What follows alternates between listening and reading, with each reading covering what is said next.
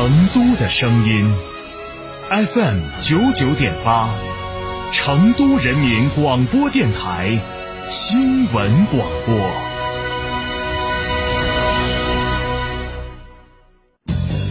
驾车出行慢一慢，遵规行车最安全。行路过街看一看，不闯红灯莫乱穿。文明城市从我做起。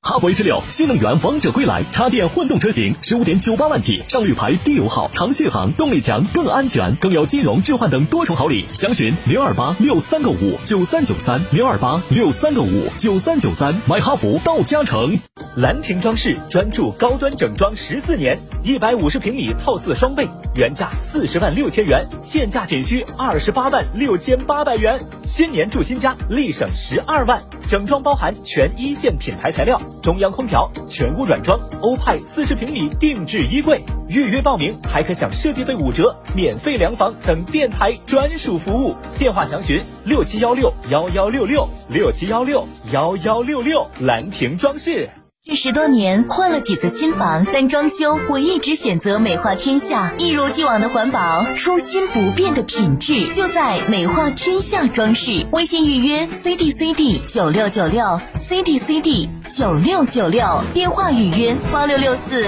四三零零八六六四四三零零。铁汉柔情，爱在一起。坦克三百新春巨献，至低零首付，至高三十六期零息，更有五年十次免费基础保养，至高七千元置换补贴。嘉诚坦克金牛店六五幺七零零五二。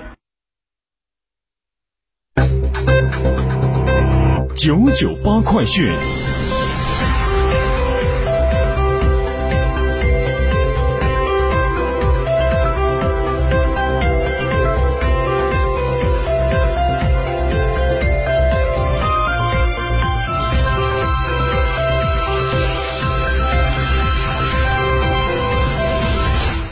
各位听众，大家上午好，欢迎您收听成都新闻广播的九九八快讯，我是浩明，为您播报新闻。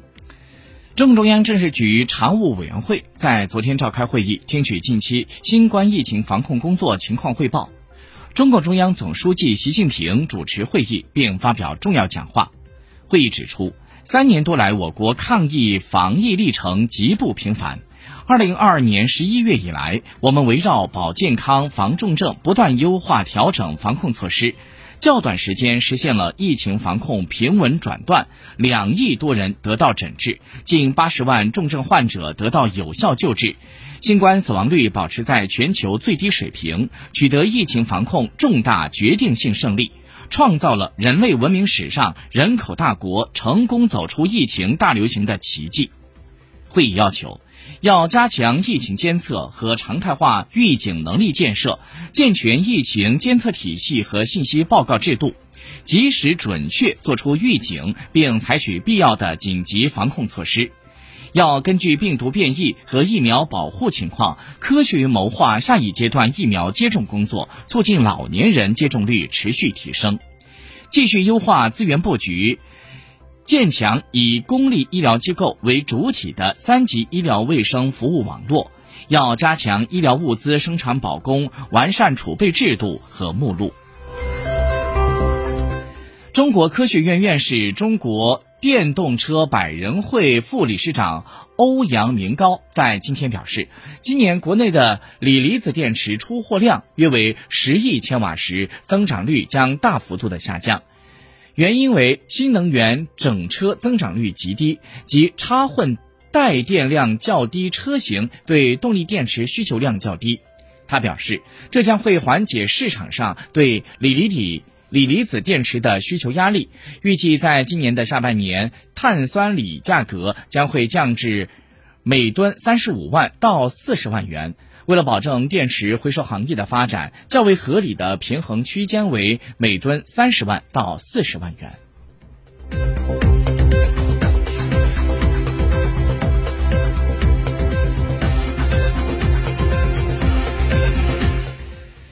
今天，记者从中国国家铁路集团有限公司了解到，在十五号这天，为期四十天的二零二三年铁路春运圆满收官了。全国铁路运输安全平稳有序，呈现客户两旺的态势。累计发送旅客三点四八亿人次，同比增加了九千四百七十三万人次，增长百分之三十七点四。日均发送旅客八百七十万人次，恢复至二零一九年的百分之八十五点五。其中有十一天单日的旅客发送量超过了千万，铁路客流实现了大幅度的回升。国家铁路累计发送货物四点一五亿吨，继续保持高位运行。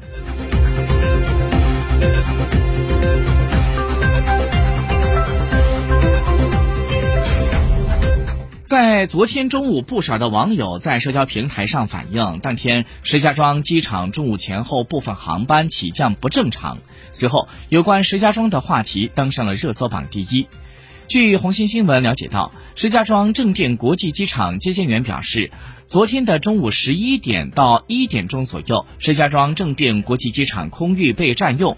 该时段达到的航班都没有落地，备降于其他机场，目前已经恢复正常。对此，民航华北地区管理局值班人员表示，其接到反馈信息，说是发现了一个不明的飞行物，最后侦查出来就是一个气球，现在已经恢复正常了。对该气球的具体情况，工作人员表示不了解。今天，人民币对美元的中间价报在六点八六五九，调贬了一百四十个基点。据领事直通车微信公众号发布的最新消息，中华人民共和国政府和马尔代夫共和国政府关于互免签证的协定在日前正式生效。中国公民持有效的中国护照，因为旅游、商务、探亲、过境等短期事由，你在马尔代夫停留不超过三十天，免办签证。你入境马尔代夫从事工作、定居、新闻报道等需要该国主管部门事先批准的活动，应在入境之前办妥有关的手续。据博鳌亚洲论坛公众号消息，博鳌亚洲论坛二零二三年年会定于三月二十八号到三十一号在海南博鳌举行。今年的主题是“不确定的世界，团结合作迎挑战，开放包容促发展”。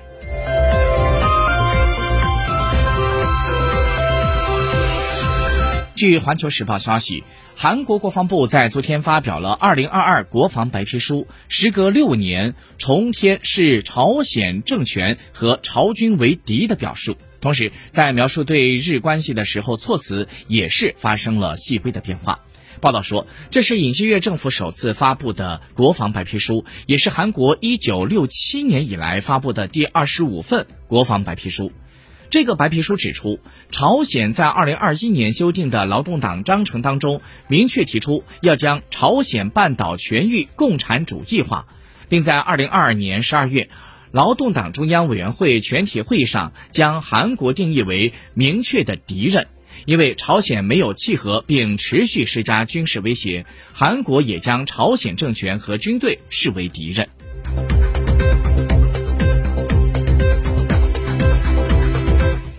当地时间十六号，美国总统拜登首次就近期击落的一系列高空物体发表讲话。他说：“最近在北美上空被击落的三个物体和中国侦察项目无关，很可能与私营公司、娱乐和研发机构有关系。”